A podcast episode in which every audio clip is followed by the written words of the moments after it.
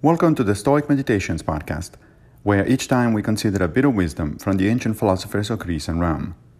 I am Massimo Pigliucci, a professor of philosophy at the City College of New York, and I will guide you through this reading. Today we reflect on Seneca on the shortness of life 19.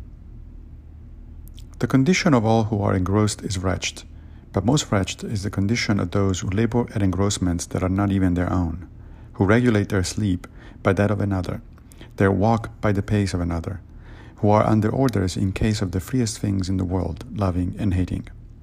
If these wish to know how short their life is, let them reflect how small a part of it is their own. Seneca here again draws a distinction between the quality and the quantity of one's life. Some people may live long in terms of years, and yet little or none at all in terms of how well they're using those years. In this particular case, the problem is with people who essentially live as slaves to others because they have decided that their goal in life is to obtain some kind of external good, such as fame or wealth. Unfortunately for them, obtaining externals depends on circumstances, what Seneca usually calls fortune, and other people's will. So long as we measure our own worth in terms of what sort of externals we acquire, we will be the slaves of whoever happens to be in a position to grant or refuse us those externals.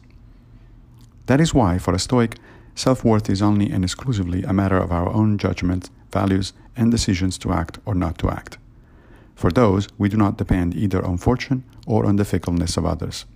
We are therefore free in the only sense in which a human being can be. Thank you for joining me for another Stoic meditation. I will return with a new episode very soon, if Fortuna allows, of course. If you like this podcast, please consider supporting it by opening your browser and going to anchor.fm forward slash Stoic Meditations. Also, please take a minute to give the podcast a good review on whatever platform you're using to listen to it. Thank you.